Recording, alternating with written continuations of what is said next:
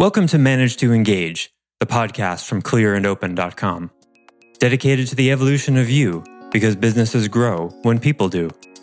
Serving leaders, managers, and people who will be, helping you reach excellence in your work and achieve your personal goals at the same time. Sign up for the free course at clearandopen.com.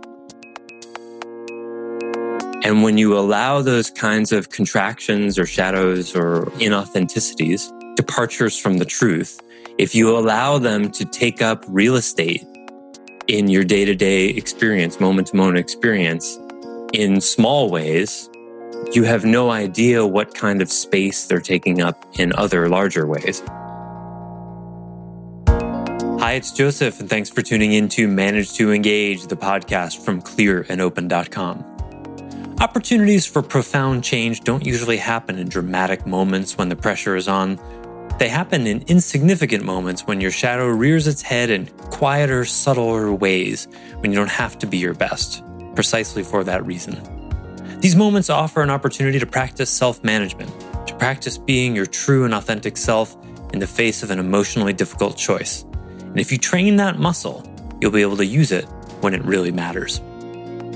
I offer weekly member webcasts, online courses, and mentorship at clearandopen.com because it's my truth that with the right tools, anyone can eliminate the people, money, and time problems holding them back in business. And I share parts of these webcasts and courses on this show because I want to help you too. If you're enjoying the show and learning from it, I'd love your feedback.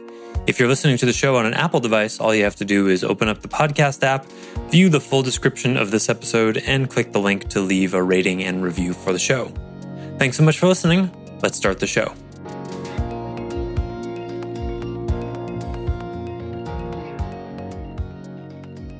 So a funny thing happened the other day. My um, the only time I wear socks, well, there are two times when I work out and I put on trail running shoes, or yeah, that's what they are, uh, or when I work in the yard, and even that's rare. But I've, I'm t- I usually wear like hiking sandals to do work in the yard. But you know, everything else is barefoot here in Hawaii. So imagine my dismay when taking off my uh, you know 10 year old hiking shoes that i haven't really used much at all in the last few years and one of the soles just came completely off. I'm like oh man. I don't want to have to buy new uh, hiking shoes. I only use them for yard work. That's going to be a hundred bucks and like they're not that really valuable to me. It's just yet another thing i have to do. So for a moment i played total victim in other words and then I kind of got excited because like, okay, well, these are really old and I've been getting more into yard work. So this will actually be, I'll get something with mid soles and be a little more or mid, uh, you know, halfway up, whatever that's called. And uh, they'll be more supportive of the ankle and all that. So I'm on Amazon looking for stuff. And as one often does, or maybe ought to do, I get the size that I think I am, a 10, usually a 10. And then I get a 10 and a half just in case because there's free returns. And this is how you buy clothing online often, right? You get one size nearby. And then something really interesting happened. I thought, well, if I get a 10 and a 10 and a half, I really ought to get a nine and a half as well, one size below what I think I would be. Because I've experienced in the past, sometimes I'll get two sizes and I'll actually need the third one on the other side, right? Makes this is just logic, right? And then I and then I felt this contraction that was like, no, I don't want to get the nine and a half. That's spending too much money because that's gonna be like 300 bucks. And then I thought, well, but I already, I'm already guaranteeing I'm going to have to return at least one pair of these, right? So that means the packing of the box, the driving to the place, the printing of the label, all that's already going to happen. So what additional work is happening by buying the nine and a half because it's not the money. I'm never going to pay for it. It will be on my credit card thing and then disappear before the bill comes. There's no additional work happening. This contraction makes no sense, said my mind. And then yet the contraction persisted. No, I don't want to buy three pairs of shoes. That's too many. That's like a big box and it's 300 bucks. And, and there was no logical response to it. And I sat there for a moment going back and forth. And, it, and I felt this like it was going to take this great effort in me to buy three pairs of shoes, committing to return at least two of them. And it was like I had to like flex my being or something. It was like nails on a chalkboard to actually click through and do it. And in the end, I, I bought all three, and which, which I smiled at the beginning is right as we uh, logged on here, the notification that they, the shoes have arrived at my PO box popped up right as right before I started talking about this. it's just kind of funny. So I've been sort of digesting that and thinking like, why, why was that so difficult? That doesn't make any sense. And when I feel into it, I can feel this kind of, it's a contraction that is familiar to me. It's a contraction from life itself, which is one of my shadow patterns. It's a contraction that says, there's, there's not enough, there's not enough. It's a scarcity kind of, kind of contraction. There's not enough of my resources to be able to handle life. I can't handle it all. Right. So the difference, you know, it's not about obviously the $200 versus $300 because in the end, I'm going to spend $100, right? It defies logic. So the reason I wanted to bring this today is because these are the moments I think where change actually happens. And when there's small awareness based practices and we think of change as happening, you know, I always think of like the, the Rocky montages, you know, it's like, you know, dedication and hard work and, you know, the sequence ends and then you're a superstar, you know, and you cross the finish line. And then we think of courage as being these Herculean acts. But if I, if, if someone said to me, so how was your day? Oh, I was completely courageous when I bought three pairs of shoes instead of two. Right? Tiffany's laughing. Yeah, they would laugh. They'd be like, what? But if you go just below the surface, it was incredibly emotionally uncomfortable. And I really almost like there were three times where I was like, oh, just get the 10 and the 10 and a half. I'm never a nine and a half in shoes. I'm never a nine and a half in shoes. I'm never a nine and a half in shoes. I have a pair of sandals that are nines. Okay, but that's sandals. It doesn't make sense. Get all three, right? That's how, that's what was going on in my head. And I'm so curious what happens when I actually get them. Like maybe none of them fit. I don't know maybe there's a deadly spider in the pair of nine and a halves that will kill me. And, you know, that was why I shouldn't have got it. Because you could argue, well, Joseph, with such strong feelings, maybe you were picking up on something that was, you know, some kind of intuitive guidance that there was something to not about not getting those nine and a halves. It could be, but I know the difference between what intuitive guidance feels like. I really ought to. I use it all the time. And a fear based contraction.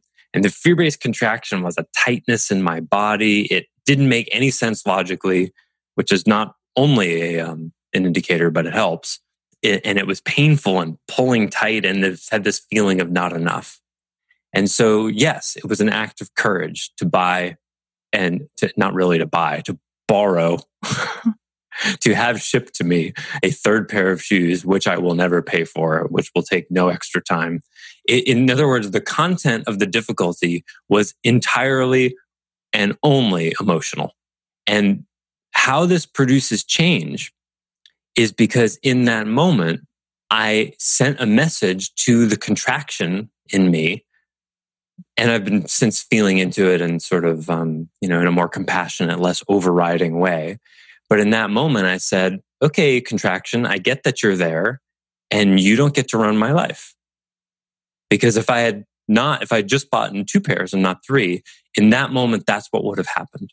And when you allow those kinds of contractions or shadows or, or you know, however they show up, those kinds of um, inauthenticities, those departures from the truth, if you allow them to take up real estate in your day to day experience, moment to moment experience in small ways, you have no idea what kind of space they're taking up in other larger ways. Because this was just a moment where I happened to be conscious of it, right?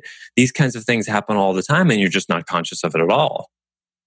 So when you see these kinds of moments, when it comes up and it's really obvious, and sometimes it, it shows up in the really small ways because it knows it doesn't have to hide, you know, because it's seemingly insignificant. Because the contraction just says, oh, just get two pairs. You're never a nine and a half. It's no big deal. And that's when it should actually get your attention the most because it's not using, your shadow is not using energy in those moments to try to hide because it doesn't think it has anything to hide. But when it comes to large amounts of money or really big decisions or when intimacy or love is involved, oh man, it's going to use extra resources to hide and be really sneaky. So in, when you exercise a clearer, more authentic choice in those moments, you're practicing something. As my Aikido teacher used to say, the, the problem with practice is that you're always doing it. You get better at what you practice. Good news. Bad news, you're always practicing. So there is no moment too small. There is no decision too insignificant to practice being you. Now, the the first reaction you may have to that is, oh my God, that's overwhelming because like that requires a kind of constant vigilance and mindfulness over every single action. Well, fear not, because there's a compound interest kind of phenomenon.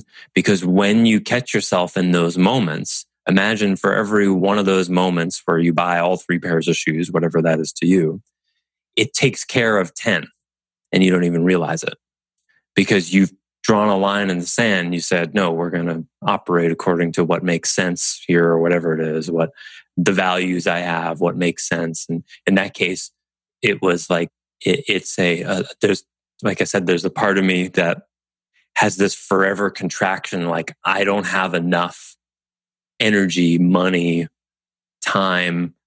It's like an, it's an existential not enoughness for life uh, that I'm often pushing through. And that's really, that's what depression is, which is something that I have struggled with a lot in my life. I haven't for a long time. But that depression is a contraction that says, I can't meet the demands, the needs of life. The, I can't rise to this. And so there it was showing up, a little voice that said, a, a kind of depression voice that said, no, let's just get two pairs of the shoes. Isn't that interesting how it can show up in small ways? You guys experience things like that? Little voices that. Absolutely. Do you have an example? I'd love to hear one if you're willing to share. Um, I, I, can't think. I mean, I probably the same thing. Like I've just it's that mentality of, oh, I shouldn't. You know, I should. There's just like this little I shouldn't, or I, you know, like there's kind of partial poverty, partial deserving. You know, feeling like I'm like you know just the the eye of not being worthy enough, whatever that is, fill in the blank. I'm not even thinking, but it's, I mean, it's exactly the same kind of content, you know. Mm-hmm. Um, but I was just thinking about how that, like that contraction, that exercise, I was, I've been practicing with like just giving that whole contraction mindset, like saying to it, okay, you're going to get some time. I'm not, but I don't have time for that now. And I'm going to be a laser for two hours. And it's amazing how mm. I like it's just like putting it into another box and saying, I'll get back to you if you really need attention, but right now you don't get my attention. Yeah. And the amount of clarity and and productivity and really like just a lot happens in that that period of time where I'm committed and I'm, I'm mindful of that. And it's it, it does take a, take focus. It's not happening without being okay. You know, starting out and having a little conversation with myself first. Yeah, it does take focus for sure. And I, I, there were two things that I wanted to highlight. One was the tones with which you said, uh, "Oh, we, we shouldn't, we shouldn't do that." That that you just totally nailed the tones because, like, the authentic self voice doesn't talk that way.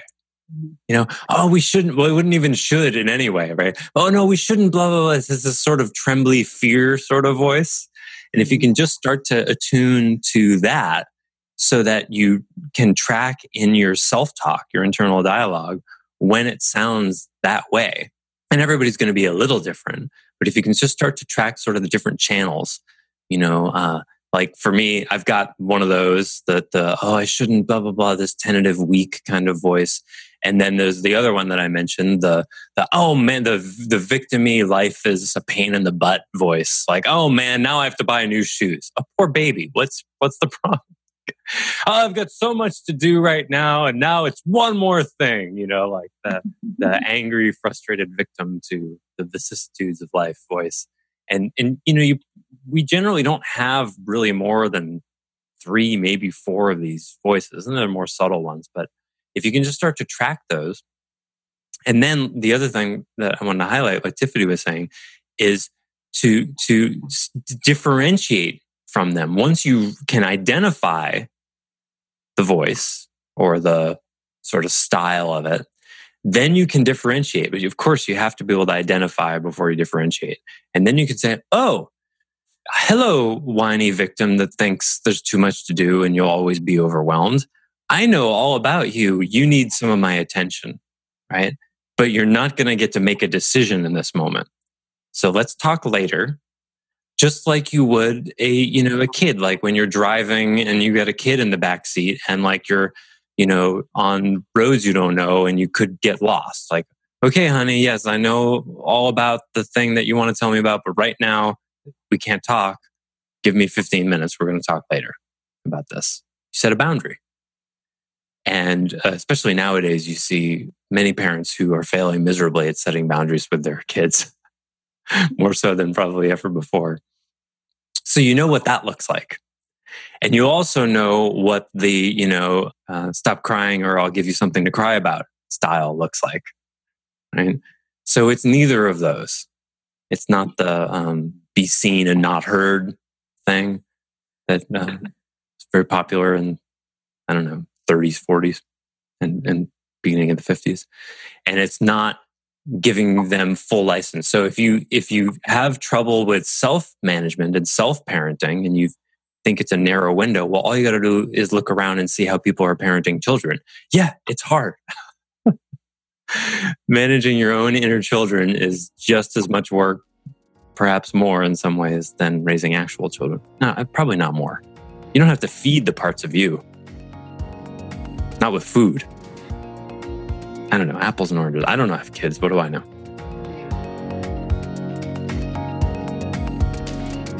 Thanks for listening to Manage to Engage, the Clear and Open podcast. Join us next week when you'll be a little bit closer to who you're destined to be. Until then, know that Clear and Open is dedicated to the evolution of you because businesses grow when people do. If you want to help the show grow, I'd appreciate you leaving a rating and review on iTunes. All you have to do is open the Apple Podcasts app, view the full description of the episode, and click the link to leave a rating and review. Or you can go to clearandopen.com slash review and it will bring you to the right place. If you're looking for more support on your journey, head over to clearandopen.com for even more tools, articles, and free resources. Thanks so much for listening. Bye for now.